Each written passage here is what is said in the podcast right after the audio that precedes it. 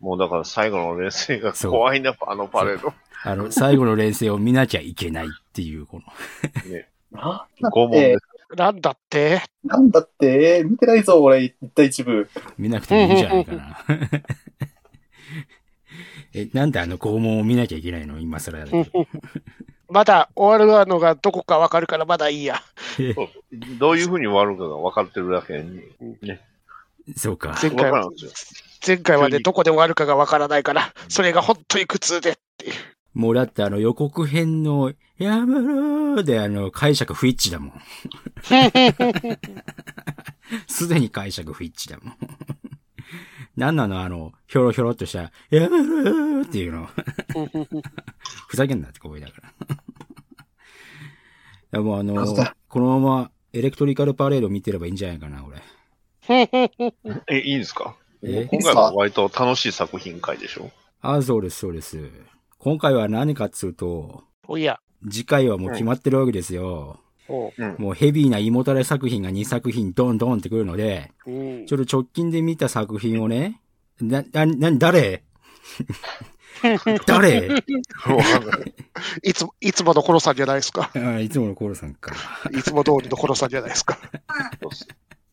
帰ってきた、懐かしい。もうな安心感しかないコロさんじゃないですか。後ろずっとパレード流れてる。まあまあまあいいんだ。あと、新作映画がね、出てきて、おい我や。々見てきましたんで、はい。その映画について、今回はお話ししようと思います。はーい。えー今回はドラゴンボールスーパースーパーヒーローでございます。イェーイーイ。エーイ。ということで、エルズバー開店です。回転ガラガラ。してたどうもこんばんは。バーテンのニナッチです。はーい。店長、とめきちです。ー。はい。バイトのバトラリーです。契約社員のアスラダです。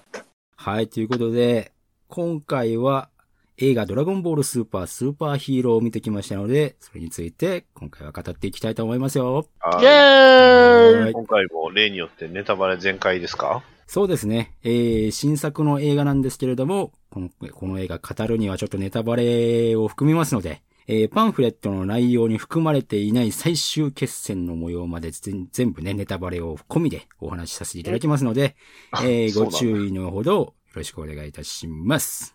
お願いしあまあ、もう興奮すっと宇宙へゴーって感じですね。お、す。ワクワクすっぞ。もう興奮すっぞ。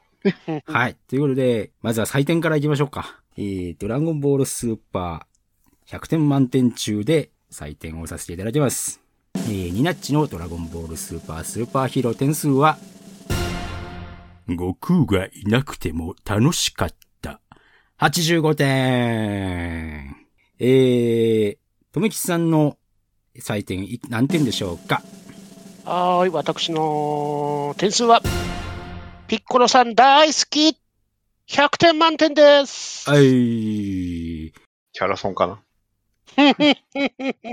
続いてバッドデリーさんの採点何点でしょうかブワー !90 点です。はい。えー、アスラーラさん採点に何点でしょうかすぐ満足だもん。90点です。はい。イェーはイ。いイ。ェーイ。いや、よかったですね。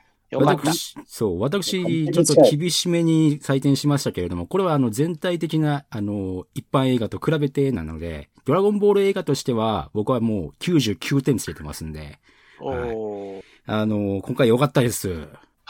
ね、よかったですね。今回、ドラゴンボールスーパースーパーヒーローはですね、うんえー、小玉哲郎監督ですかね。ちょっと新しい方ですよね。あの、うんなんていうの作家とかやってる方なのかなうん新しめの方ですよね。映画作家の方で、うーんと、直近では何かやってたのかなプリキュアのエンディングとかこう、制作携わっていう人なんですけど、うん意外とこう、知らない方なんですけど、今回、小玉監督のこだわりがすごかった気がする。うんあのーまあ、予告編とかね、いろいろやってますんで、わかると思うんですけれども、今回は、ご飯とピッコロさんが、えー主軸でお話進んでいきますよっていう作品でございました。ですね。えーで、キャッチコピーはレッドリボン軍超極秘作戦開始。鳥山明渾身の超バトルアクション誕生ということで、えー鳥山さんが、まあ実際に携わってドラゴンボールスーパーとかやってるんですけれども、その映画の第2弾ですかね。はい。ドラゴンボール映画としては通算21作目ということで、この作品もだいぶ長くなってきてますけどね。はい。うんそんな中で、ドラゴンボールスーパー色が強い映画の2作目ということで、今回ドラゴンボールスーパーブロリーに続いての映画だったんですけれども、えー今回の映画。さあ、まず、どこが良かったっていうところあります かいや、もういっぱいあるんですけど。うんありますね。いっぱいありそうでそうほぼ全部としか言いようがないって言い出したら多分全部ですよ。 そうなんだうよんね。始まって終わりまで全部。そう。だってね、始まりのあそこのところからもう、心の中ではスタンディングオベーションでしょ。ブラボーありがとあの、前編フル 3D モデルで描くっていう風なところで、ちょっといろいろ不安もあったんですよ。で、えー昨今の令和のアニメで、伝説の X アームってあるじゃないですかう。おうっす、ああいうトラウマとかあるから、3D モデルでっていうところのと、なんていうの、拒否反応があるんだよね、我々ね。そういうところで心配があったんですけれども、開幕、まずあの、3D モデル感じゃない、こう、CG で書き下ろしてる、レッドリボン軍編の幼年期の悟空のシーンですよね、あれ。素晴らしい、ありがとういや、すげえと思って。で、なんていうのあの、回想シーンとかで描くのは、結局、あの、CG で書き下ろしてるんだよね。うん、うんあそこは、あ、すごいなと思って、本編は全部 3D モデルでやってるんだけれども、回想シーンは打って変わってみたいな感じでかい描いてて、そこも力が入ってて、ものすげえ、うわ、これもう、なんていうの、ドラゴンボールの原作のアニメの方を、こう、リブートしてるのがすげえなって思って、最初からテンション上がりますよね。本編こんなぐりぐり動いてたっけってぐらい動いてたじゃないですか。そうそうそう。ねまあ、昔のね、あの、ドラゴンボール感もいいんだけれども、今の、この CG の技術で描かれたドラゴンボールも、わあ、こういう風に見えるんだっていう、このワクワク感すごいようね。ん、素晴らしかった。うんもうあれだけで2時間やってくれてもよかった。 まあ、最強にめちゃってますから、もう、昔に。そうそうそうそう。で、あの、なんていうの、あの、物語が進むにつれて、だんだんとこう、なんていうの、小玉監督が散りばめたイースターエッグ要素がどんどんどんどん出てきて、うんすれ違う車一つ一つも、これコミックスの表紙に描かれてた車だとか、いろいろ書いてあって、すごいあの、目が離せないんだよね、これ最後の最後まで。で、あの、最初の、あの、ドクターヘドの紹介の家系図みたいなシーンで、ああ、はい。びっくりしましたね。あそこなでんかドラゴンボールファイターズの要素っていうのかな。うんう。ん。あの、人造人間21号のモデルが、ドクターゲロの奥さんの人をモデルにしてるっていう設定なんですけど、ドラゴンボールファイターズの設定として。で、その息子が16号のモデルになった人っていうような設定があるんですよ ね。細かっていう。そう。それを、あの、設定を公式に逆輸入してるというか、あうん、これ公式映像でこう出すんだっていう。まあもちろん人造人間21号、16号はまた別の、あの、うん個体というか、また別人なんだけれども、その設定はちゃんと持ってくるんだねっていうところで、あの、ドラゴンボールファイターズでは、あの、21号のモデルになった人の名前は公表されてなかったんだけども、今回の映画で、ボミって書いてあって、ボミって確かフランス語で吐砂物。まあ、ゲロですよね。はい。ゲロです。やっぱり体から出るものばっかりなんですね。そうですね。で、あのーそういう家系図が出てきて、あ、公式設定になってるわ、とか思いながらびっくりして、すごい、そういうのもこう、さらっとこう流れていくっていうね。 瞬間でしたもんね、あれ一が。瞬でしたね。うんそうなんだよね。で、なんだろううん。マゼンタっていうあの新しいレッドリブン軍のレッド総帥の息子なんですけれども、写真立てに、レッド総帥とマゼンタとバイオレット大佐がいるんだよね。うん。いましたね。えーっていう。 え、そ、そ、そういう関係だったみた いな。びっくりしたっていうね。うん。あ、バイオレット大佐ってそういうっていう。あの、原作のドラゴンボールの方ではさっぱりいまいちこうシーンがなかったけれども、そういう感じなんだなみたいな。 ね。 そういうのも見ててね、面白いというか。で、また、あの、ドクターヘドがね、ひねくれてんだね、これね。いい感じでひねくれてる、あの、マッドサイエンティスト感っていうかね。うんはい。ゾンビに働かせてるっていうね。やってるのすごいのかすごくないのかよくわかん ない。そうそうそうそう劇中の中でもちゃんと突っ込まれてましたからね。最初のアニメのドラゴンボールの時もそうなんですけど、レッド総帥が結構なんてギャグ的な立場で、なんていうの馬鹿にされてる感っていうのかな、うんそういう感じがあったんだけど、やっぱり、この、マゼンタも、な、何やってもギャグになっていくようなこの感覚。 最初の方 ね。うん。あ、やっぱ血、血なんだなっていうところを見せてくれるっていうのは面白いなっていう感じですね。で、あの、結局ね、ドクターゲロの孫のドクターヘドをスカウトして、うんレッドリボン軍を再興しようみたいなところだと思うんですけど、3ヶ月後に、こう、ボンって飛んでく、飛んで、あの、いきなりお話進み出すんだよね、これね。うんガンマ1号2号が完成してて、ガンマ2号がピッコロ襲撃してくるっていう、うん。そういうシーンなんですけど、ピッコロさんあの、ドラゴンボールスーパーのアニメ本編でもそうなんですけど、パンにはね、ベロベロなんだよね。デレデレですね。デレデレな ごめんなさいね、アルコール入ってるんでね。よくあれですけ今ど日のニナッチさんはだいぶデロデロしてますね。デロデロしてますね。なんか、なんかあの、いつものあの、シャキッとした感がないなって思いながらじゃあ、聞いてふわたっんとでしすたけど。感があるふわっねと。してますね。フ大ラ丈夫ッでとすしてかますよ。大丈夫じゃないですね。パンちゃんの赤ちゃんの頃から結構お世話をしてて、こう育児に対しては、どっちかというと、ご飯夫妻より熱心に育児をしているんだよね。パンに対しては。 まあ、そうう、ん。そう。やっぱりそこはやっぱピッコロが、ね、生まれた時の、あの、設定がやっぱりちゃんと反映されてるというか、そうなんだね。自分も置いてかれたというかね、うん。ピッコロ大魔王から生まれて一人で生きてきたから、うん。やっぱりそういう一人で生きてきた、あの、親のいない子供に対してはすごく甘いんじゃないですかね。そうなんです、ねまあ、そういう意味では、悟空に対、ご飯に対してもそうでしたけど、うん。で、結局あの、送り迎えとか頼まれるみたいなね。まあ、あの結局、 あの、ぬいぐるみはあれなんでだったんですかあれは、一応パンフレットに書いてあって、あ、書いてあるんですね。あの、ドラゴンボールスーパー本編では描かれなかったんですけど、うん。うーんと、確かパンがぬいぐるみをピッコロさんにプレゼントしたんですよ。で、うん。その、その時にピッコロさんが気を使ってすごく喜んであげたんですよっていうお話を鳥山先生が言っていて、で、その光景を見たご飯夫妻は、あ、ピッコロさんってぬいぐるみが好きなんだっていうようなことで、ぬいぐるみを毎回買ってあげてるっていう設定みたいですね。なるほど。うん、 なるほどね。そなるほう。どそこら辺がやっぱりさ、さすがご飯とパン、ご飯とあのビーデルの夫妻っていうね。 あの、悪、悪意のない善意っ ていう。あの、開幕からじゅずっとパンの修行も見てあげてるっていうところで、うん。あの、うんパンが走るシーンは、あられちゃんでしたあね。られちゃんでしたね。キーンしてましたね。ああ、そこキーンなんだっていう、おーみたいな感じでね、やってますけれども。あの、武空術って、ドラゴンボールスーパーでは実はパンは飛んでるんですよ。あうのん、幼年期で。うん。ただ、あの、記憶がないのかなって感じで、誰も見てないんですよね、実はね、そのシーンね。パンが飛んでるシーンは。うん。で、改めてこう、なんか、飛ぶような描写を映画にかけて、こう、描写してるんですけど。まあ、GT では普通に飛んでましたしね。そうですね。 GT に繋がるかどうかは知らないですけど。 うん。ん難しいですよね。うん。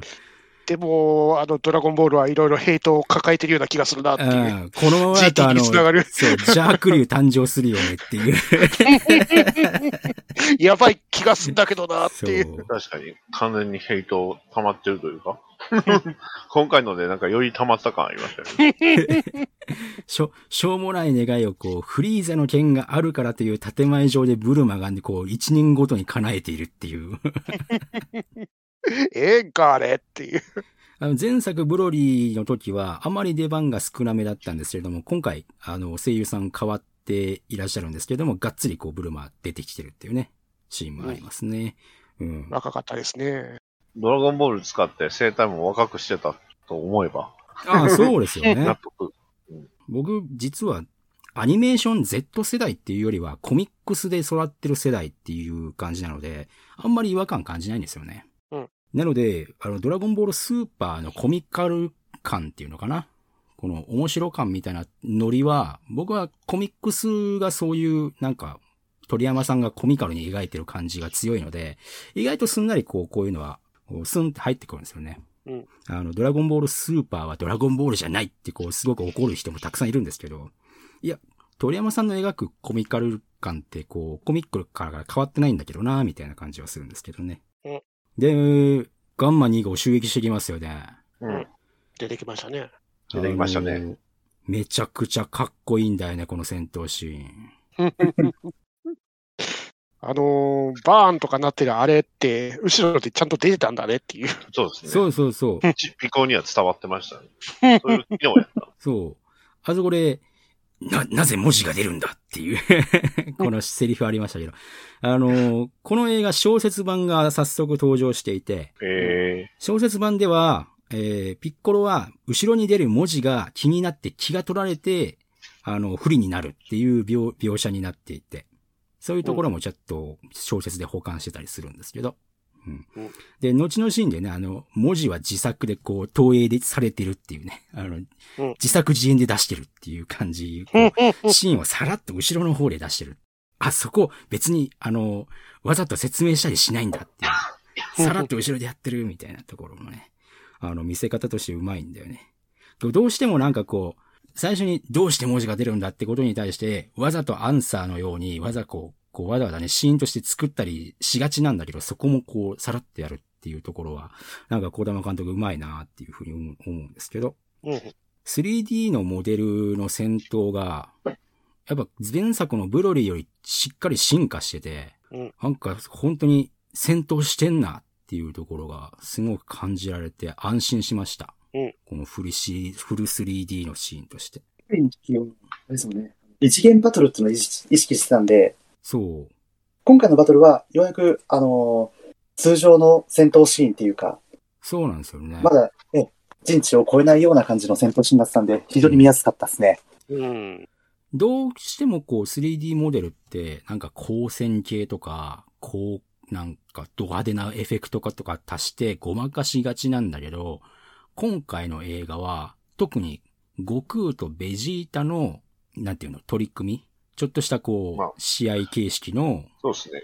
結局、悟空、ベジータ、ついでにブロリー、コア、ね、そう。あの、大、えあれ、あ破れは、壊神の、そう、どこ行破ったん壊ですか神ねのあの、星なん破ですけ壊。ど神ビルス様のところで、山寺宏一さんのところそう、山寺小一さんのところで修行してるっていうで、ね。うん、修行してまし部外者として扱ってるっていう、こう、思い切ってんなっていうところはた。ある。いやーだから、結局、今回の映画って、まあ、全体的な話なんですけど、地球出身の人しか出てきてないんですよね。そうですね。あピまあッコロも結局、あのそうそうピッコロ自体は地球の、地球で生まれたわけじゃないですか。マジュニアは地球生まれなんで、まあ、ジュニアは地球生まれですし、当然ご飯も半分地球人ですし、そうですね。うん、そこはすごくこだわって、でもそうなると、本当純粋にサイヤ人ってカカロットとベジータしかいなかったんやなってのはちょっとびっくりしましたね。そういえばそうだなって。そうですね。う。うんん。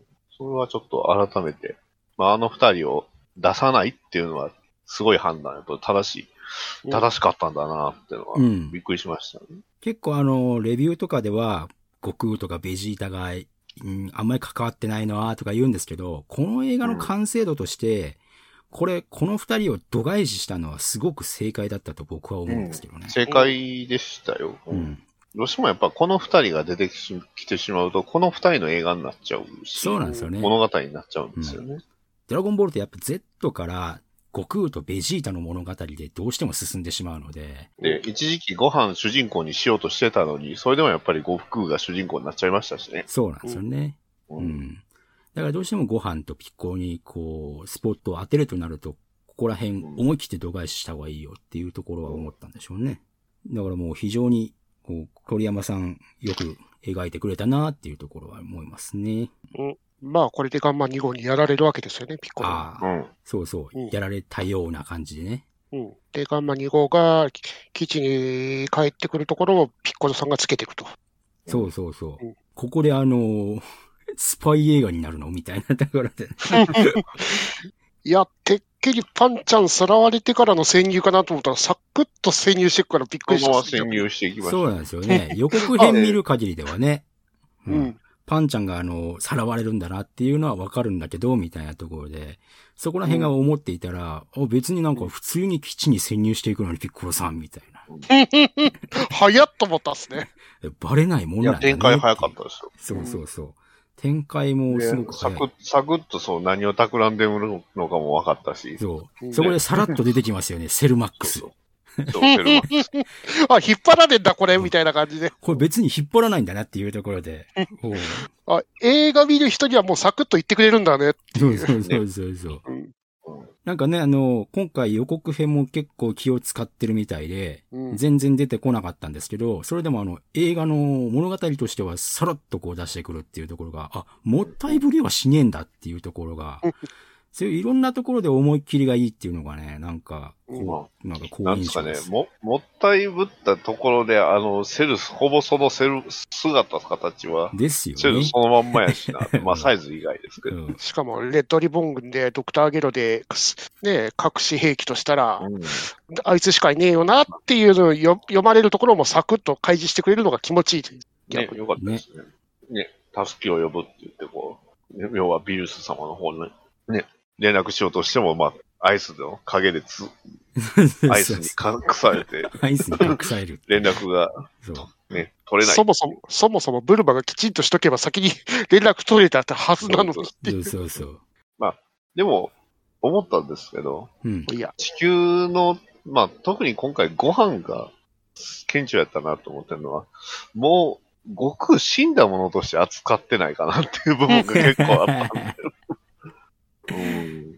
父さんなはかね自由人だからなっていうとそこうそろうで。そう。で、ね、どうせ何かがあっても父さんがいればっていうような言い方してたから、ああ、もうなんか悟空はそういうその守護装置みたいな扱いになってるな って。そうそうそうまあ実際そうなんですけどね。うん。だって宇宙の危機とかすすくっちゃってるわけだし、完全まあに。ねそうだね。そりゃ、ご飯も、もう、ね、あの、仕事の方に専念していいよなと思うはずだよねってい。そううだね。あその、う普通に劇中でも、うん力の大会について語ってましたけど、ドラゴンボールスーパーの最後、最後の方の、えーこう、力の大会編ってね、うんあの、マルチバースで別の宇宙と戦うっていうお話だったんですけど、もう、人の領域を超えた次元だったので、もうそれを体験したご飯は、そうなるよねっていう。っていうかね、ご飯が正しいんだからねっていう、家族を守るた めにちゃんと仕事するって。そうそうそうそう。あの生活しないとやっぱり、お金稼がないとやっぱり、ね、生活できないですからね。そうなんです。そんな水だけで生きていけるわけでもないし。やたらとなんかご飯が怠けてるみたいな感じに言われるけど、あの子一番ちゃんとしてんだからねってちゃんいとう。してますよそうなんだよね。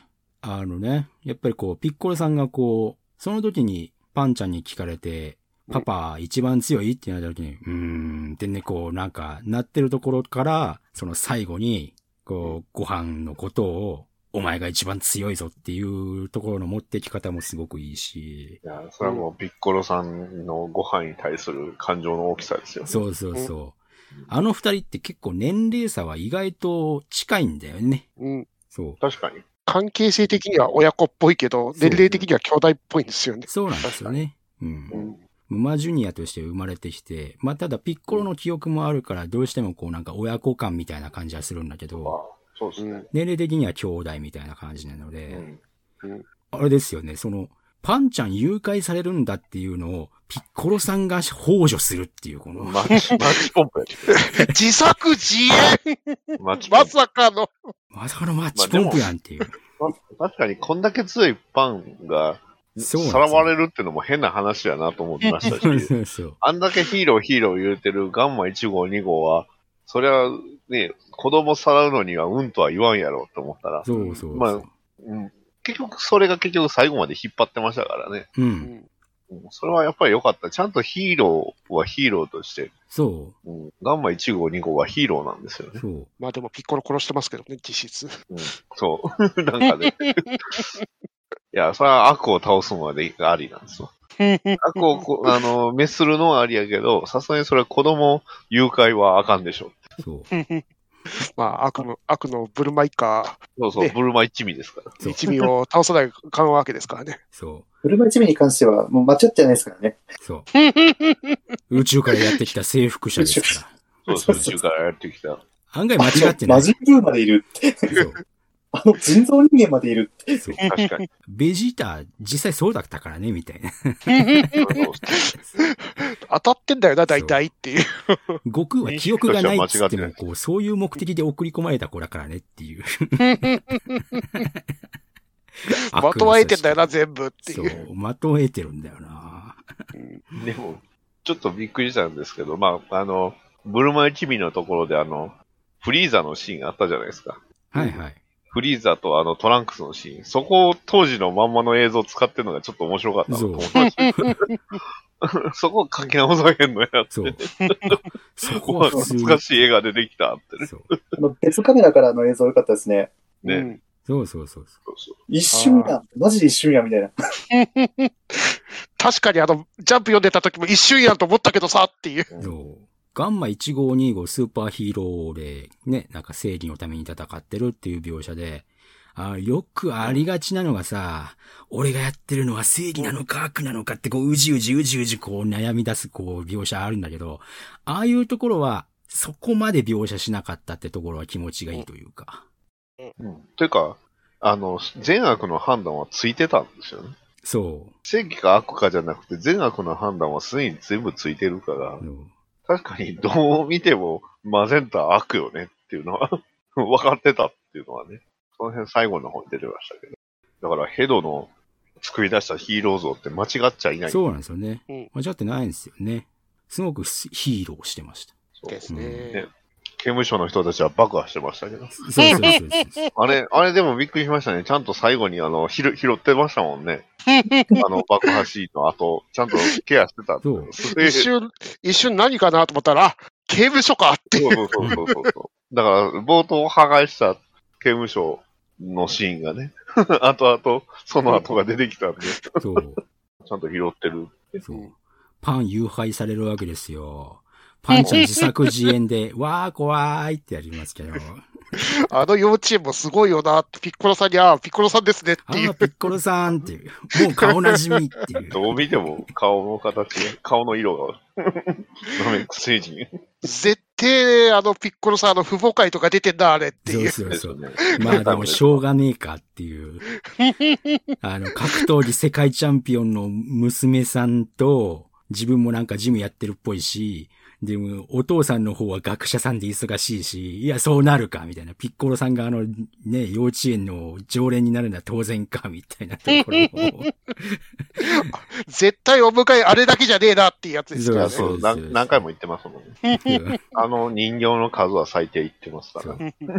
うそういう訓練なんだっていうところが、あの、普通に、あんなんていうの、保育士さんに通用するっていうところも、あ、別に今回だけじゃねえんだな、そういうトラブルみた いな。しかも、あの格好は怪しまれな、あま怪しまれないんそうだそうってそいうう。そうそう割と他の人も全然疑問には思ってなかったですよね。うんあの、カリン様も。うんそうなんですよね。な、なぜかセリフのなかった矢印名 も。 そう。なぜかは、あの、硫酸いんのに。なぜかヘルメットは預かってるっていう。そうそうそいや、でもカリンさんがピッコロ様っていうのあれ、新鮮でしたね。すあごあ、いそうそうですいうよ感じねな。かったう。神ですもんね。様とは言ってたかな。カリン様はね、意外とこう、ピッコロとあんまり絡みなかったですからね、そう思うとね、ななかいったでですね。うん。あ意外と新鮮ですね。でも、あの、やっぱり、スーパーに入ってセンスが枯渇してるっていう。 もうちょっと作らんのみたいな。便利アイテム。それこそシェンロンに頼めようと思うんですけど ね。確かに。シェンロンもね、あの、普通に、おう、ピッコロ様って。そう、ピッコロ様なんですよ。忖度激しいな、このドラゴンボールっていう。忖度激しいやーっていう。おまけもしてくれる。そう。しかも、あの、その前にデンデがアップデートもするっていうね。簡単。簡 まあで単もみたいな。まあ、復活の時のあの懐かしい光景を蘇ったけどさ、ってういんう。そう。まあ、あれですよね。普通にドラゴンボールを復活させる時もこう簡単に描写してたし、で、セル編の最後で、すうんあの、シェンロンには自分の力を大きく超える人間には干渉できないっていう設定があったから、それをこう取っ払って、今のピッコロの潜在能力を解放するためには、もうちょっとアップデートしないといけないっていうところも、さらっとこうちゃんとこうクリアしてるところが、きちんとやっててよかったっていうところうでんす細ねかったですね。うん。で、あの、おまけしておきました。あ、いいんだ、それっ ていう。おまけどころじゃねえよな、あれって。結構すごいおまけですよね。後々になって、おまけってレベルじゃねえってピッコロ自身も言ってるのねっていう。結局、残り二つの 望みは結いい局、ねあの、まあくだらないおことおしお尻の角度を上げるのと、あの、シワを伸そう、ばす。しシワを伸ばしたりして。しかも、シェンロンも終わりましたっていうね。 事慣務れて的ます。そう。もう慣れてるよねって、ブルマーからの願い。そうそう、事務的っていう、もう慣れすぎみたいな。これは、じいじ繋がっちゃいますね。で まあ絶対もそう出てきちゃうよね。じゃあ悪竜出てくるよねっていうね。まあでも、結局ね、ドラゴンボールの最初のね、コミックスで描かれる願いもギャルのパンティー多く例だったから さ、確かに、そうだ。ドラゴンボールで結局くだらない願い叶えてるんだよなっていうところがね。でも願望期はやっぱそういう扱いが一番いいんじゃないですか。 そうだね。 あの、後になって出てきますけど、うん。あ、ピッコロさんのおまけで出てくるあの背中の紋章はいはい。あれ何の木だっけあの、ナメック星の育ててた木の紋章なんだって、あれ。ええだから、あの、自分のルーツの流れの力っていうところみたいですね。おまけはしてるんだけどっていう。シェンロンが引き出した潜在能力は黄色いピッコロ。だから、ピッコロ自身も若いから、まだまだの年齢重ねていく上で、たどり着ける境地があの黄色い境地で、そこからさらにおまけをしてるのは、あの、ナメック星由来の力っていうところみたいですね、設定としてはね。まあそこら辺でパンが誘拐されますけど、いきなりあの、あれですよね、ご飯もこう、ついてこいっていうところで、あの、無理でしょうみたいなところがやっぱりねっていうところになっていくやつ。普通にパンチボーンってされるっていう。ついてこいってやつに対してこう、ボコーっていうね。そうですね。最初の時は、で、服装もね、いつものあのピッコロさんの服装に、あれ服、いつでも人に着せられるんですね、あれ。ああれあ 便あ利れですそうなよねんです。よ。あれ便利ですよね。ピッコロさんの服ね。ううんん。でも、その後、普通にそのまま、ご飯その格好のまま仕事してるから、そうそうそう。重しもそのまんまにやってんねそうっていう。そのまんまでやってる。案外そこら辺あの、ご飯って、ね、なんかざ、大雑把ですよね。大雑把 です。そう。まあそこら辺は悟空の息そ子うって感じがしさますす。が悟空の息子。うんさっさと連れて行けっつって。家がーっていう家が、家 が。あれ、新、新築でしょ傾いてるなんか。せっかくの家が、もう台無しに、もう、しょうがないな。まあ、大丈夫でしょう。 なんとかかんとかやるよ。お金持ちだからね。確かに。そうそうそう。ご飯が、ご飯がもう、もうね、トントントン拍子でレッドリボン軍のとこ行きますけそうでど。すね。もう、その辺はもう、あっさりというか。ていうかそうもうちょっと気を、気、気を呼ぶぐらい頑張ろうよ、ご飯。そう。仕事そう取っててもいいからやっぱり、まあやっぱりもうそのレベルですよ、もそうう、そこまで。だって結局、視力も悪くなってるってことでしょ。ですそうですね。ね。ねうん。白くも悪くなってるわ、ね、こう、なまってはいるわ。でも、力の大会編でね、結構ね、うんアルティメットご飯の力取り戻してたりするんですけど、 さらになまってはいるわ、ね。でパンのことにつ関してはもう、もう見境ないからさ。 もうお父さんしょうがないね。パンちゃん瞬間で分かったのになっていう。そう、パンちゃんの方がしっかり気を読んでるっていうね。あ れ、ピッコロさんっていう。すげえ3歳児だな。そうそう。で、ガンマ、ガンマ1号の戦闘は結局ここからなんですよね。うん。うん。で、ご飯対ガンマ1号ってことね。あの、なんだろうな。さすが 3D モデルというか、すごくカメラもぐりぐり動かしてたし、すごく迫力がありましたよ。できたねやっぱり 3D のモデルのいいところは、3D モデル一回作れば、作画が安定するってところですよね。うん作画コストがゼロからじゃないっていうところが非常にこう、作りやすいんだろうなっていうところもあって。でもあの、3D モデルって今までとか、ブロリーとかも考えると、地味な肉弾戦とかは描きづらいんだろうなってイメージがあったんですけど、今回の 3D モデルの肉弾戦すごく重みがあって、そう、今回はパンチ一つ一つの重みがあるんですよね。そうなんですよね。で、わざとこの、悟空とベジータの、あの、試合もそうですけど、気弾系とかも、あの、封印していったりするシーンで、あそこわざとこう、そういう取り組み拳と拳でぶつかり合う、この 3D モデルの戦闘シーンをちゃんと、このごまかさずに描、描いてるこの心意気っていうのが、うんうんすげえなって思って。やっぱこうれん、今後のドラゴンボールもちゃんと続けていく上での、なんか意気込みみたいなところも感じたなっていうところもあってね。この 3D モデルの戦闘シーンは本当になんか見応え抜群でした。バッチリでしたね。感じでしたね。で、結局ね、ご飯、なんかこう、予告編でね、わーってやってるところのシーンが来てて、あ、でもあの、なんか、アルティメットだなって思ってた、ですけどね。正直なところね、うんそこね。あ、アルティメットなのかって、っていう感じで、普通に見てて。うんで結局、ご飯の覚醒よりは、その先に、こう、ピッコロさんの覚醒っていうね、ところが出てくる。オレンジピッコロって。あうん、そうですか。そっちの前のあの、ススーパーピッコロの方はああ、そうそうそう。き黄色くなるスー黄ス色ーくパなーる、。スーパーピッコロというか、スーパーナメック星人って言うと、あの、なんかあの、前、昔の劇場版のスラックを思い出したんです けど。そうですよだ ね。というか、オレンジピッコロって顔がスラックになってませんででししたたよね。そうです、そうです。やっぱそうですよね、あうれん。うん完全にピッ一致コしロますというね。よりは、顎の太さがもう完全にスラックになってたんそで、あ、懐かしいなーって、 巨大かもするし、そうあ、スラックやん、これって。昔の映画に関しては鳥山さんあんま関係しないんだけど、そこにスラックの設定とか持ってきたんかなーっていうところもあっねて、。まあ、顔がスラックになってるだけでしたけど。うん。うん。ガンガン戦闘タイプに持っていくとスラックになるんですかねもしかして。いや、まあ、やっぱそうなん、あ戦闘タイプってああいう顔なのってね。まあ、あの、ナメック星のあの、戦闘系の人たちもあんないかつい感じだったじゃないですか。うん ああ、そ確うかに。か。あ、そう長老も降りてきたあの3人のうちの1人ですね。そうそうそう。君はさせんぞって言った瞬間に負けたって。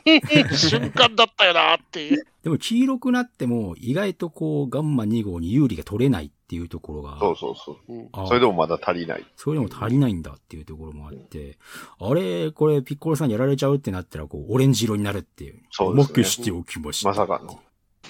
オレンジピッコロ。そう。なめんちちゅゃうネーくちミゃングやねごついやんっていう。ごつい。そう。んで、結局ね、誤解があったようだっつって。 そうですね。仲直りまさかのあの、話し合いで解決ですね。そうそうそうそう。素晴らしい。素晴らしい。まあ話し合いで解決するのが大事。セルマックス解放するシーンまで繋がっていくし。いやー、マゼンターがまさかね、そ人うそう造人間になっていたとは。そう。なんか、スッパマン風味もあるっていう。ちょっと、顔だけは普通のまんまっていうのが。ただ、まさかあの、ドクターヘドとあの、車で会話してたじゃないですか。うん、はいはい。あれフラグというか、あれ伏線やったんですね。ああ、そうです、人ね。造人間でもその肌、あの、刺せば殺せるっていう、あの、蜂。そうそう。あれをほんまに、その後持っていくとは思わんかったですけど。あそこのスパイロボはそういう役回りだったんだなっていう。うん。でもスパイロボからなんかセルがどうのこうのってなってくのかなって思ってたけど、普通にスパイロボは普通に蜂の役割をしてたっていう。しましたね。結局、ブラーって出てきますよ。これ出ました。あ、若本さんそのままなんやっていう。ちょっとブラーしか言わねえ、こいつっていう。第二形態出てきちゃって思いながらあ第二形態が好きなんでっていう。そうですよ。鳥山さん第二形態大好きなんですよね。うんうん。で、でかく出てきて。で、あの、なんかね、レビューとか、なんかこう、不満だって言ってる人は、あの、セルが第二形態のままっていうところが不満だったんですけど、あの、なんだろうな、最終決戦の構成を考えたら、あの、あそこからセルが完全体になるよりは、あのまま大怪獣になってた方が、すごくも物語としてまとまりがいいような気がするんですけどね、僕はね。うんまあ、そもそも人造人間吸収せなあかんっていうシステム自体がどうかなっていうのは確かにそうです ね。思ってたから、うんだから、第二形態とかあの姿で完成で良かったんじゃないですう。か。うんんまあ、ガンマ1号、2号っていう二人の人造人間出してきたから、そういう予測を立てた人もいるたいたんでしょうけどね。ああ、なるほどね。まあ、見ながら吸収されるのかなと思いながら見てたが、あ、されないんだ。別そに。うそうそちうょっとそう。逆にびっくりしたな。そう。むしろあの、スーパーヒーローとしての、あの、役割を全うさせてたっていう感じ。そうですね。う。うんん。今僕、ドラゴンボールレジェンズをやってるんですよ。えスマホ系でね。で、映画延期になっちゃったから、ガチャだけ、コラボガチャだけ1ヶ月早く来たんですよ。ー、ああ、ガンマ1号2号の登場してたんですけど、いや、映画も見てないし、このガンマ1号2号どんなキャラかわからんし、もうさっぱりわからんっていう、別にあのなんか当たったんですけど、ガンマ2号が。うんガンマ2号当たったんですけど、別になんかこう思い入れがあるキャラじゃないなって思ってたんですけど、この映画見終わったと後にもうガンマ2号ってなってもう、そうですね。うわーみたいな、もうめちゃくちゃ好きなキャラになったんですけど、うんあの大気圏外から特攻していくシーンはめちゃくちゃ良かった。ね。かっこよかったっすめちゃくねち。ゃかっこよかった。ヒーローでしたよね。スーパーヒーローでしたね。うん、でもあの、特攻がそこまでこう有効打にならないっていうところもね、ちゃんと、あの、後の最後のね、シーンに繋がってくるんだけど、やっぱり決めるのはそこみたいなところね、いやーでも、カメハメハ使ったんって一回だけでしたね、しかも。うんそうでしたね、カメしハメかハもなんか結構途中でしたもんね。そう そうそうそう。さらっとカメハメハ使ってたから。そう。そしてあの、あれだね、バイオブロリーを彷彿させるメンバーが揃ってくる。ね。ああ、そう5、そう五五点とトランクスがロッテンねと。トランクスとクリリンと、みたいな、18号と。 18号ですね。そう。うんまあ、18号のピンチにはちゃんとクリリンが手助けしてくるんだなっていうところね。いやー、よかったですよ。あの、紀元山がめちゃくちゃかっこいいんだけど。やっぱ経済便利ですね。そ。何でも切れるよね、あれっていうう。そう そっすね。避けろナッパ。う。よけろナッパーってやつね。そうそう。そう、紀元山ね、いいとこあるんだよ。いいとこシーンが。うたんくさんあるんだよね、紀元山。今回天津飯出なかったですね。天津飯出なかったんでね、残念ながら。ですね置いてきたって感じだった。この戦いにはついてくれそうにない。確かに。で、ピッコロにね、お前巨大化できるじゃねえかっていう風にね、アドバイスしてたりとか、あ、そんな設定あったねっていう。そういや、巨大化してたっていいや、う。もう、もうあの、スマック思い出してからは、あれですよ、うんあの、巨大化すんのかなーってずっと見てましたけど、おい、あーやっぱりちそょっっかとそっさか、そうだ、そうだ、そうだ。であの、セルマックスがでかいから、うん巨大怪獣バトル感が出るっていうね。 まだ見どころがちょっとこう、ニュアンスが違う感じでこう見どころがあるっていうところもね、あったりしてね。で、あの、魔人ブー編の最後みたいな感じであの、木を一気に溜めて、ぶち抜けっていうね、ご飯にピッコロがね、言ってね、準備させましたけど、あれやっぱりこう、気を溜めてっていうのは、やっぱり魔人ブー編のあれがあるから、カメハメハなのかな、みたいな意識に持ってかれるんだけど。いやーまあそそれもそうなんですけど、その前の、あの、スーパーサイヤ人。あれ何なんですかあのスーパーサイヤ人。あれはスーパーサイヤ人じゃなくて、あの、アルティメット第二形態らしいアです。イベルトの第二警戒なんですかあれは、どうそうあの、アルティメットご飯は本来の力じゃないんですよ、あれは。へえあ。の第二形態になる、なるための、あの、長い長い20話だったんですよ。老化栄養士に引き出してもらった状態から、結局のところ、なんていうのかな、スーパーサイヤ人ブルーみたいな理理屈なのかなって思ってて、アルティメットの状態から、結局その、さらに力を引き出すと、あんな感じになるのかな、みたいな。うんうんそれが神の気をまとった状態っていうのが正しいんじゃないかなと思うんですよね。海洋神様の力を、あの、平らに宿してっていう。 うん。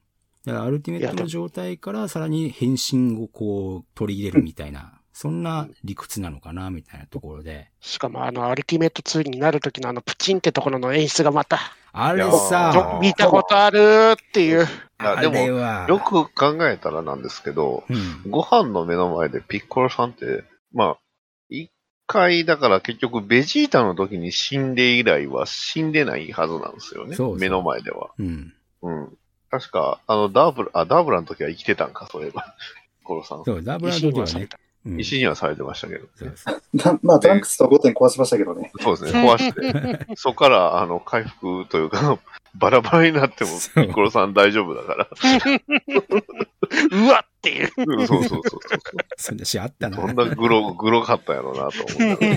でも確かに目の前でピッコロさんが死んでるみたいな姿は見せなかったから、ああ、ここで出したか。そう。あれはさすがやなと思いましたよ。いや、本当にゾクッとしたのがあれですね。あの、アルティメットご飯2が圧倒的大差で、えー倒しかけるじゃないですか。うんそこで一瞬にやりとしたところで、あああって思うじゃないですか、みんあ、なご。ごみんな、飯あ、やあばの。時のって思うじゃないですか。やべ、鍋プしてる。やべ。って始まったっていうブーのブーの時のあれがあって、そう。ああー、始まったよ、こ。れっていう。ねそうで、でも、あの、やっぱりあの、お悟空を失ったあの経験があるから、ね、もう、全力で戦うっていう、僕うんあれはね、やばいですね。ゾワゾワしました、俺。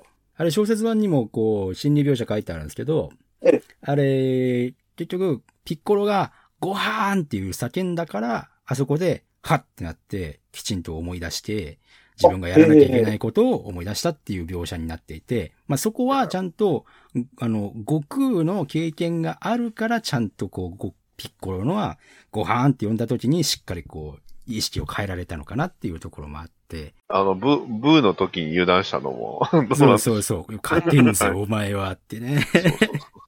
もうだって、あの、あの、アルティメット2になった時に、ボコーンってこうパンチされた時に、こんなもんかって言ってる瞬間に、あああ出た、これああかんやつや、あかんやつあかや。んやつやって思いながらね、やってたんですけどね。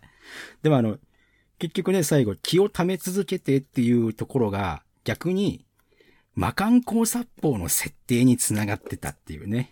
うん。ラディッツの、まあ、鏡合わせみたいな感じだよね。運が良かったっすねって。モノマネ芸人の方ですけど。うんいるじゃないですか。ラリッツのモノマネする人。運が良かったっすねって。そうそのベシジーンしーかやらタへん。そのシーンしかやらへん。ゴミめってやつね。まあ、観光殺法ですよ。うん。いや、もう、まあ、観光殺法の構えを取った瞬間に、う、うわ、来たみたいな。ね。いや、よかった。カメハメ茶じゃなかった。そこ来るみたいなね。うんびっくりする。しかもね、セルマックスを抑えているのがピッコロさんっていう、そう。この鏡合わせっぷりっていう。よかったっすね。うんああ、ここで魔漢コ殺法で、ああ、そこのシーンの、ね、逆転になっちゃってるって感じで。そう。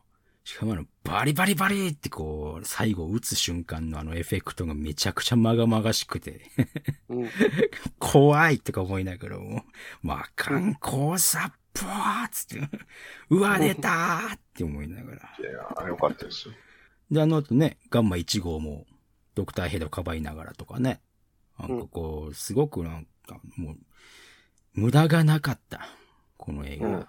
うん、すごくよかゴったテ。ンクスも出てきましたしね。 そう、ゴテンクスがね、トランテンの状態で活躍をちゃんとするっていう。ゴテン状態で初めて役に立った。初めて見たなっていう、ちゃんと攻撃が当たるところ。やっぱり指ずれたって思いながらも。ずれてるずれてる。そう。練習せなダメですよ。映画の潜在写真ではあの、指ずれてるから、失敗するんだろうなって思ってたけど。そっか。そう表のポスターでもすでにずれてるんですね。そうずれてましたね。ああ、そっか。あのポスターって、最初見てましたあの、フュージョンさするとこうんと、結構前から出てたかな。予告編が出る前からあった前からは出てたかもしれない。ろ。うん。で、失敗バージョン、失敗が出るのはもう、あの、いろんなメディアで紹介されてたんで、そう。予告シーンで、ちらっとこうトランテンが出てきたので、失敗するんだなって思ってたんだけど、その状態でちゃんと戦ってるっていう。ボールにはなってたけど。 しかも、ひび入れたしっていう。そうそうそうそう。あのタイムリミットもになっちゃったから、あの30分待ってらんなかったです。そうそうそう。 確かにね。映画のテンポも早かったからしゃあないですわ。早かった。ドラゴンボールとしては、ガンマ2号が本当に死んじゃったのはびっくりしたかな。意あー外とああいうのって、ちゃんと助かってましたってこう、おちゃらける感じになるんだけど、最後ガンマ2号が普通にこう消えてったっていうところが、あさあ、本当に視力を尽くしてヒーローとしての役割を全うしたんだなっていうところがあってめちゃくちゃかっこよかったっていうね。うんヒーローでしたよね。最後、間違いなくスーパーヒーローでした。そう。うん宮野守最高でした。本宮野真守も良かったし、アジアナンバーワン声優、神谷博史も良かったです。ああ。途中から俺、もう、ゼロ師匠が頭の片隅にあっちゃって、そうそう。あれはわざとこうですよね。みたいな感じで。うん。で、あの、神谷さんも確かジャンボットの声優やってるはずだから、ですそうね。。あの1号2号のデザインはわざとだと思うんだけどね。まあ、 わざとですね、あそうれは。完全に色合いといいね。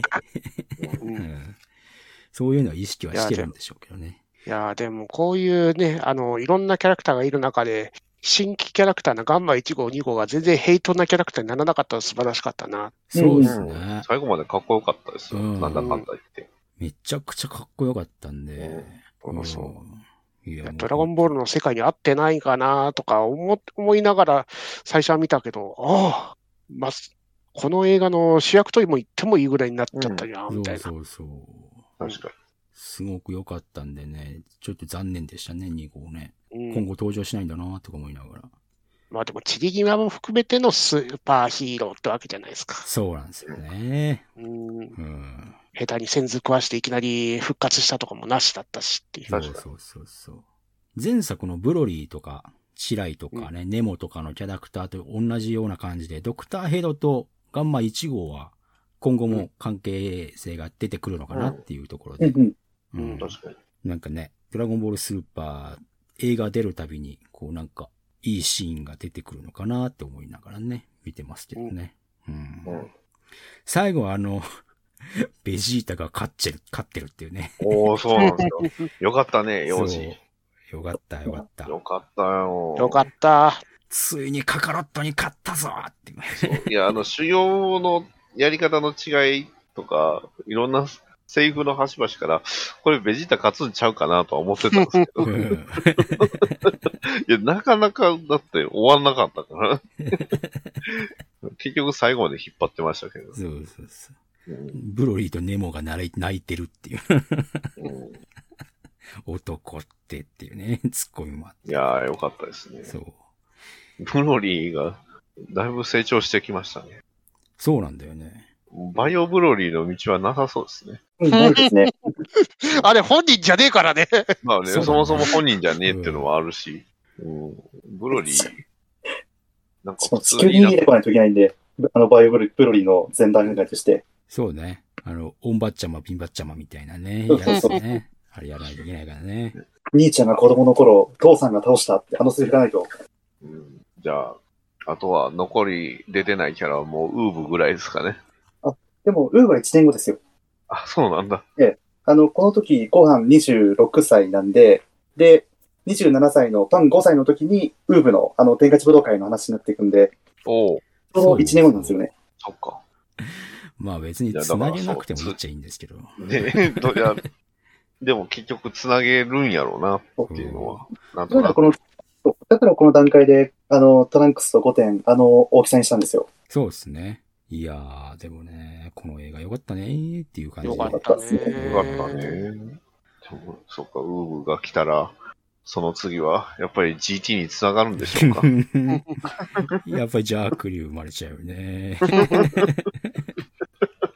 このね、やっぱりね、その、元の作品ドラゴンボーイにとっては、あの、アニメの Z とかコミックスとかそうですけど、原作リスペクトをするってのはこういうことだぞえ、どうしたんですか、急に。な第なのん、か第二、な第二文句の、なんかあったなんかありました聞こえてるか鋼の錬金術師。おいおこっちか。まあでも今回はアニメ映画ですから、そうだね同じくアニメ映画で原作漫画付きの方に、なんか言った方がいいんちゃい ますね。ねえ、後藤ごとぶん。 ごとぶんの当分の久しぶ りだな、ごとぶんの 錬金術師みたいちょっとはい、さ、トメさんがレビューした後に、おダディさんが見てきたそうなんですけど、な。はいダディさんのレビューとしては5等分の花嫁どうだったんですかなんて言うんですかね。なんて言ったらいいかな。うん。原作見直しました。うん、はいはいはいいや、というのも、あの、はしょったシーンがありすぎてて、いはい。うんあれってあのシーン、記憶の中にはあるのに、映画でなかったよなって思ってうん見直したら、やっぱりカットされてたっていうのが大量にあったんですけ ど、大事なのは、その、なんですかね、4条ヒロインになるわけじゃないですか。は特に劇場版はもう4条ヒロインに押していかないとダメじゃない。い。うん。そうじゃなくて、あの、ちゃんと与えられた尺も割と5等分してたんで、 だからヒロインなのっていう不安を、不満がありましたね。そうなんですよ。基本的にあの、映画の5等分の花嫁は、あの、それぞれのその、5姉妹をの尺がちゃんと5等分になってるんですうん。だからその分、原作ではよ四女がもう最後は、最後の特に1、2巻は主役なんですけど、うん。それもその、なんすかね、あの、5等分になる上で、こう、縮尺がこう、ね、圧縮圧縮してるんで、なんか、 なんか目立たなくなってしまってるなっていうね、 非常に問題がありまして。うんだから、もう一回だってアニメ2期も見直しましたよ。 やっぱ尺足りてないんじゃないせめて、あの、冒頭のあのプールのシーン、全カットでいいんじゃないですかって思いましたね。とはいえ、ダイジェストというわけのわからなさっていう。そうそうそう。とダイジェストなんですけどね。うん、ダイジェスト。何を切るべきやったのかなでも、どうせだったら多分ね、見た人の目的は、まあ確かにそうか。見てる若い子たちはどう思ってるんかってなったら、やっぱりそれぞれ自分の推しの活躍シーンなのかなと思ったら、うんその、多分、次女とか三女三女ファンのために、ああいう尺にしたんだよな、うん思いました。でしょうね。だから、物語が好きな人向けじゃないです。なるほ五ど等分の花嫁っていう物語が好きな人は、まあ、ちょっと、やめといた方が、あの、原作読めっていう話になるんで、多分ね、ニーズには合ってんだ、あの映画っそう、て。ニーズには合ってるんですよ。なるほど。あの、言っちゃ悪いけど、ああいう UFO キャッチャーとかいう一番くじとかで、ああいうグッズを集めるっていう人たちにはたまらない映画なのかな。で、そう、それぞれその推しがいて、その推しの活躍を見るって上では、でも、その辺には1と5がもう割り食ってますけ ど、特に1に関しては、あれだって、長女のシーンはほぼカットされてませんでしたっけっていうか、なんであそこの五木の後日談のところを場所を変える必要があったのかと、五木の後意日談味がわかんねえ。そもそも、あの、長女が、専用の、えーまあ、せ結局そのね、あの、女優一本にするっていうくだりの話、そういえば、いや映画の方なかったような気がする。あれ、5等分じゃねえな、これ。あれ3等分ぐらいになってたかな、多分5。等分っすね。そうだ。あれ長女と五女がほぼカットか。グッズが売れるじ、あの、まあ、とりあえず、4の人は、あの、ゴール的にはなっちゃうから、他のグッズが売れる2、3をメインにって感じが。違う、そう、そういえばそうだ。違う、5等分になってないです。そういえば。ちょっと今の最初の撤回です。違う、5等分じゃねえ、これ。 どっちかというと2等分の花嫁なんだよね、あ5れ等分っでて。すよ。次女と三女のための映画ですよ、あれ4は仕方なくやってるけどっていう4。は仕方なしゃあなしでしたけど、しゃあなし、ひどいな。ひどいな。言い方が長女がそういえばほぼ、特に後半のいいシーンカットしてんの。ないよ。そうか、全部ない何よが足りひんって長女でしたね。うんおいおい、おかしいじゃないですか。おいおい、どうなってんだよ。おいおい、どうなってんだよ。どうなってんだよ。ほら。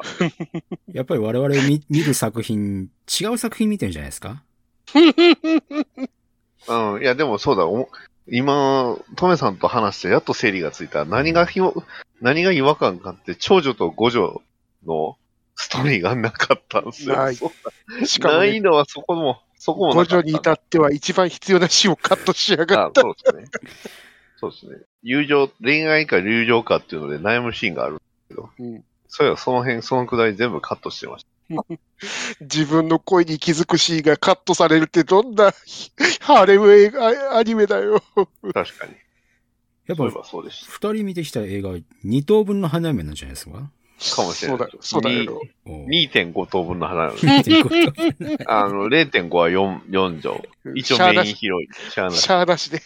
ね。原作者さんは多分ね、声優さんのチョイスも踏まえて多分4畳かなり気合い入れてたと思いますけど、それはまあ、いろいろネットのビームを見ていけばわかる話で。でなるもほど。ね、あの、蓋を開けたら、あの、次女3大人気。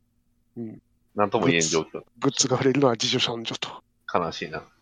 かんしいな。じゃあ、あれですね。あの、僕は勉強できないよ。あの、先生メインでやるしかない。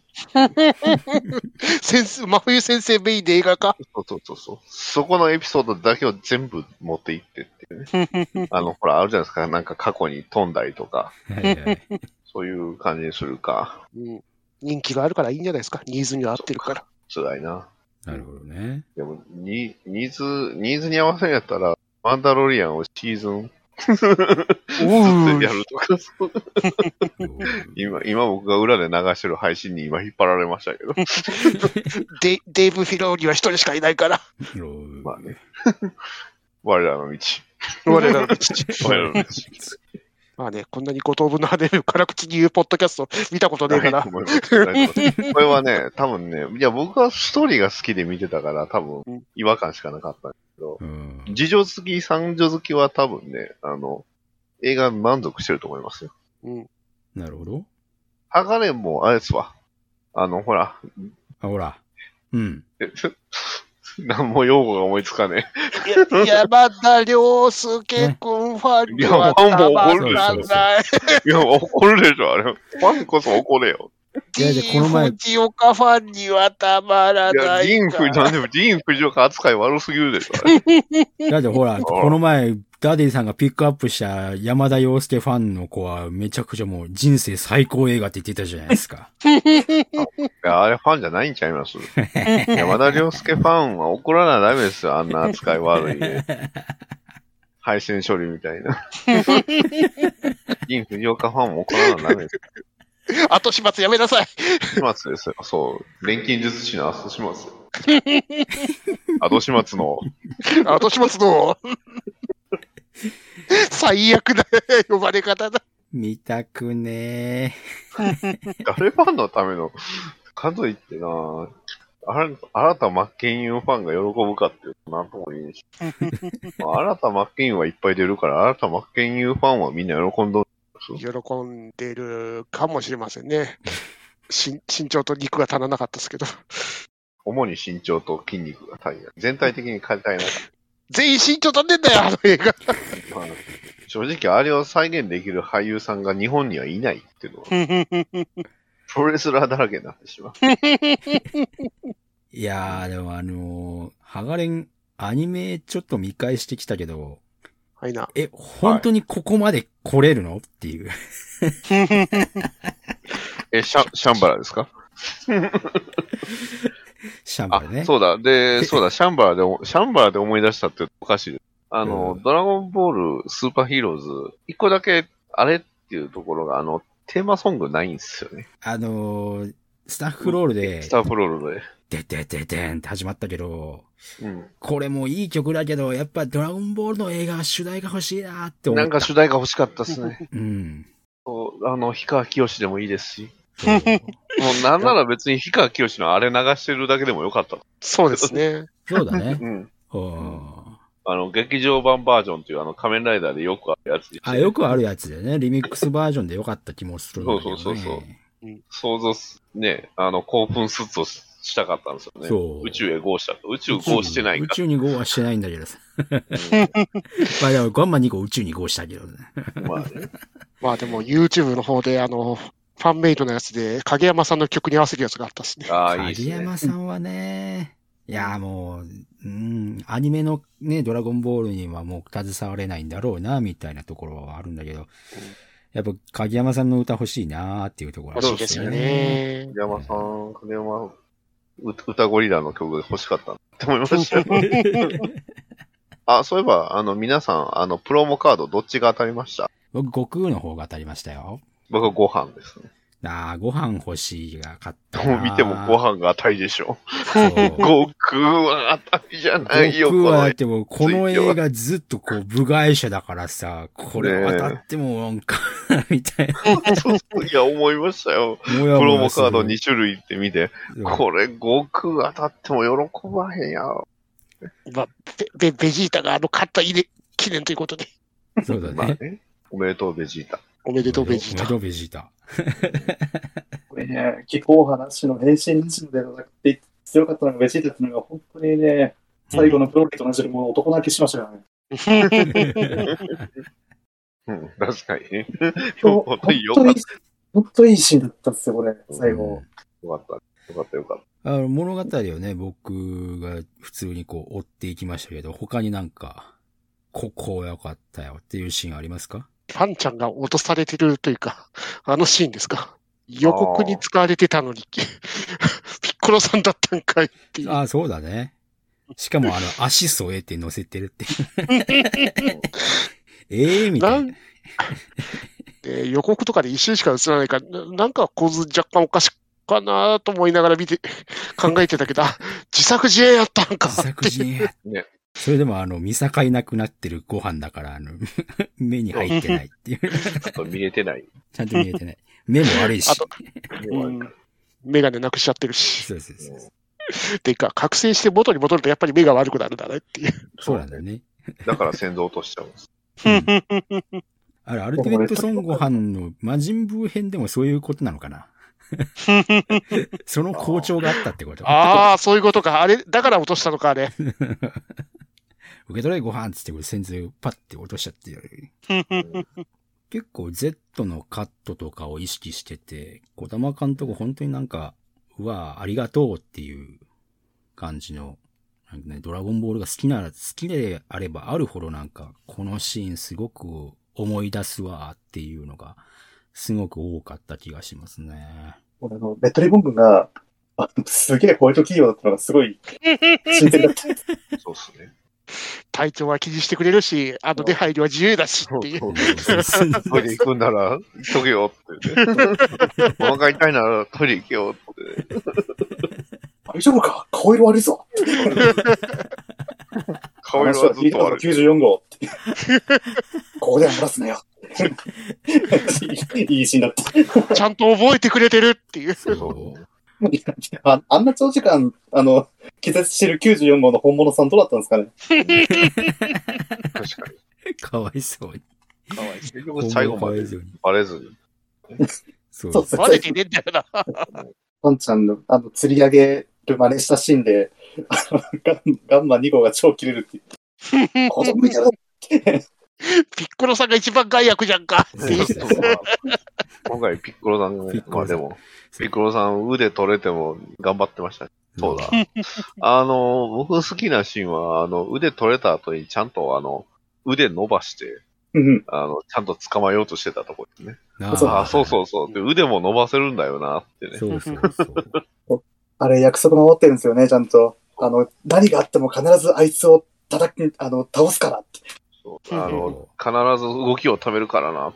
ああ、でも怖いなと思いましたよ。あの、やっぱり彼を思い出すというかね、ええあの、ラリッツはね、やっぱりね、やっ悟空ごとラ打ち抜デいィてまツすからね倒すときはやっぱりね、そあの、悟空が後ろからね、撃てーってう、そう。やったし、俺ごとってやったのは、あれ、ピッコロさんみたいなところ心配ですけどね。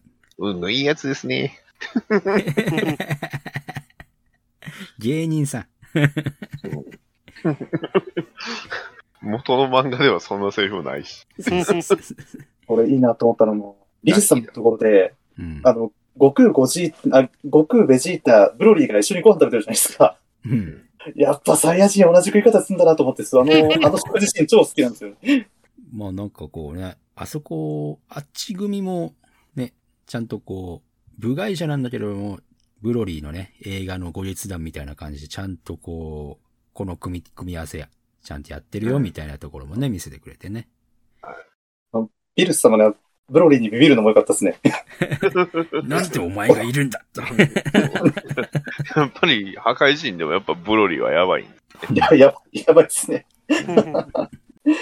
なんならブロリーの方が破壊神味ある。確かにね。 まあ制御不可能ってんだな。ブロリーの方が上なのかなっていう。うんいいですね。最近あのービルス様、出番あんまりないですから。戦闘 の。戦闘の出番ないですから。食って寝るしか見たことがないな、最近は。っていうそうそうそう戦女女シーンないですよね。と思水着なのにっていたのか。スーパーヒーローね。皆さん、おおむね好評ということでね。そうですね。はい。うん。なんかちょっと今、あの、ちょっとここ最近あんまり、なんか、ね、あんな感じやったから、そうそこう。気持ちよく終わって、う、うん、晴れやかに映画館を出れたのは良いかっや、た。いうんい、いい、なんか久しぶりに気持ちいい映画でした久よ。しぶりね。そううん今年はいい映画をずっと見てきたはずなんだけどなーっていう。そう確かね。うん、なんか中発散旬、そだうろですねうな。今年の中旬なんか、 ちょっとおかしい。4月、4月、そうだ5月頃からなんかおかしい。そうね 流れ変わったなって感じだったからな。そうね、僕が一番流れ変わったなと思ったのは、あの、同時視聴でデビルマン見てからやと思います。あそこから体調悪いんですよ。そうですね。デビルマンから、5等分デビルマンからのね、あの、復讐者スカーですから。それはドラゴンボールいい映画でした。いい映画でしたうね。んただ、あのーはい。はい。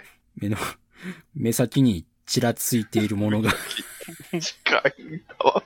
最直近ですよ。もえ やばすぎますうどうしますなんとかならんのか。なんとかならんもうあと1ヶ月ぐらい伸びないですかなんとかインチキできんのか。うん伸びると次、ジレコにかぶかぶってくるからな。僕ね、あの、2, 2回目スーパーヒーロー見たいんですけど、我慢してるのはこのためです。あそっか。さっきそっち見てから、あそうですね。そさっきあの最後の連勤してからはい。の方がいいっすよ。口直しでスーパーヒーロー2回目見に行きます。まあいいですね。皆さんの記憶が消し飛ぶ可能性がある。ああ、そうかもしれないですね。ええ何見てきたかもう覚えてないみたいな。 最後に連勤しちゃいましょうよ。最後のをしましょうよ。最最後の最後、最後しか見てないけど大丈夫ですか 一個前のスカー見てないですけどでスカーはもう別に。。あいいっす。大丈夫大丈な夫んなら、なんならワンチャン開いちゃいます。アマプラとかで急にスカー、い や、流すじゃん。来ないであるしょ。切れるっすよ、それ。来ないでしょ。あれですよ。一作目ですら、まだアマプラにはなってないですよ。そっか、ネットフリーにはなってました。あネットフリあるんだ。やべえな。でもフリーラ物ーのた語、めに入ったんで。物語のね、ほとんどわかるような動画は出してくると思うんだよね。こんだけ客が入ってねえと。確か多分に、そうなんですよね。うんなんなら最後のシーンだけを、ね、復讐さすか、ラストシーン10分だけ、えー公開、先行公開とかいうわけわからんことしそうな。 でもあのラストシーンだって最後の連成の、なんでこのシーンに至ったのっていうカットはあると思うから、そこだけ入ってれば、別にあの、復讐者スカーの道中で何があったかなんて、なくてもよくね、これ。どうでもいいっていう。どうでもいいですよ。どうでもよくね、これ。どうでもいい。いずれにしろあの僕の近くの映画館、あの、副者スカー深夜に1回しかやってないんで、もう、どうあ、にいやかいやいや深夜見に行きようにそのシーンは見に行くしかないですよ。どうぞどうぞどうぞどうぞ。どうぞどうぞ。そしたら俺も、 2回目はごめんだ。復讐者の、よう復讐者の。よう復讐者の。またただ復讐者の。会いたくなかっもうだって、僕も記憶薄れてきてるもん。いや、もう、もう僕も記憶薄れてますよ。どうなんだっていきなり、だって、あの、急に北部のあの雪の要塞になる、いやあの要塞に行くシーン始まっても僕は何もか、あ、そんなシーンあったかもしんないって思っちゃうからね。うんうんやってたかもしんないと思っちゃうね。っていうか、普通そこにつなげるようにしませんなんですけどあそこちゃんとやんないと最後ね、ねいや届かないだろうっていう。まあまあ、あの、あの、7つの滞在全員出てないですからね。そう。あ出さない気出さないって言っちゃいます。そうか。グリード出さないって言っちゃだいってグリード、グリード大事じゃないですか。ここまで大事ですよグの字も出てきてないけどます。。グリードのグの字も出てないし。のわにリンが出てきましたから。そうそうそう。おかしいなあれ予告を見る限り、リンのグリード状態のあれもぁ。、出てくるんですよね。あれびっくりしあまるしんだよね、あれ。た。そうそうそう。でもいないんだよね、今。ど、どういう。無、無から生まれるんちゃい ますもしかしてエンビーとやりますもしかして。エンビーがなんかグリード扱いされるんですか可能い性やがー、解釈違いだな解釈違いだなまだそうやったらシャンバラの方がマシです。そうだねいまだシャンバラ言うてる。や、やべえいや、だよ。から僕は期待してるんですよ。最後の錬金に僕が唯一期待してるのは、エンディングでラルクが流れること。もうそれ以外は期待してません。覚え覚えているかいっていう。うん。そうそうそ覚えているかいラルクド。う。いや、歩くの、なるほど。歩くのってなんだよ。わからない。もしかしたら、あの、ポルノグラフィティ流れるかもしれない。 あ、許しちゃうな、ポルノ流れたら。切り裂いてねも。し、そうそうそう。君の手で。この記憶を切り裂いて。そうそう、本当に聞いてほしい。わからないですよ。あの、味感が流れるかもしああ、ねれない。決して、リライトして。決してリメイ クしてもう一回リライトして。皮肉じゃねえかよ。リライト流れたらもう爆笑しますね。作ってる方も嫌やったんかいなんて。いや、だまあ、ハガレンはやっぱりね、曲、復習、復習したしかもテーマソングなかったっすなかったからね。ね。なかった。うん。やっぱり、映画にはやっぱ、いりますよ。テーマソング。あの、日本の映画にはねうん。あの、決してあの、アメリカの映画で勝手にに日本版限定エンディングを作ろうと、作れとは僕は言わない です。うんうんゴジラとか。じゃあし白のレインでも流します雨はいつ止むのでしょうかって。 やばいよ、もう、この最後の年生。ね、一体最後の連生、何が待っているのか。何が待ってるか。原作版驚愕の衝撃の展開がっていう予告ないですかね。変えてくる。帰ってくるもうそ、そこだったらもう逆にあの、評価するかもしれない。シャンバラだったら。あ原作確の、原作のさらにその先へ。かにやめてよ、そういうの。バトルファイト続くんですかやばいなぁ 13人出てくるやつですか。そうそう、そう出てくるやつ。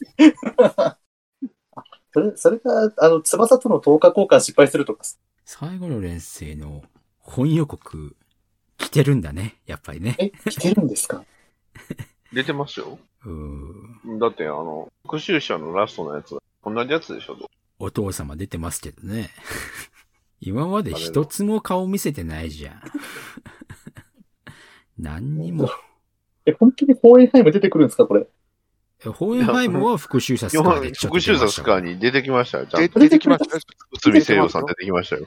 うち、うちの、うちの聖洋さん。内野さん出てますよ。うちのさん出てきましたよ。でも師匠は出ないで すよ。あのそうね、市長はいなかった。国村淳が復活するかもしれない。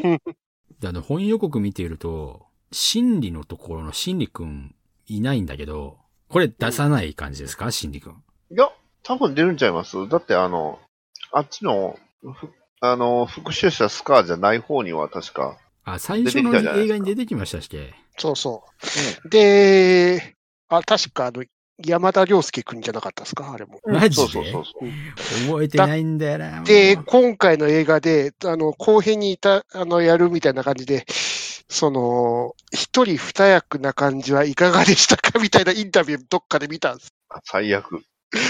てことはって いう、ことをそういうことそういうことをふざけやがって。ちいかわになって。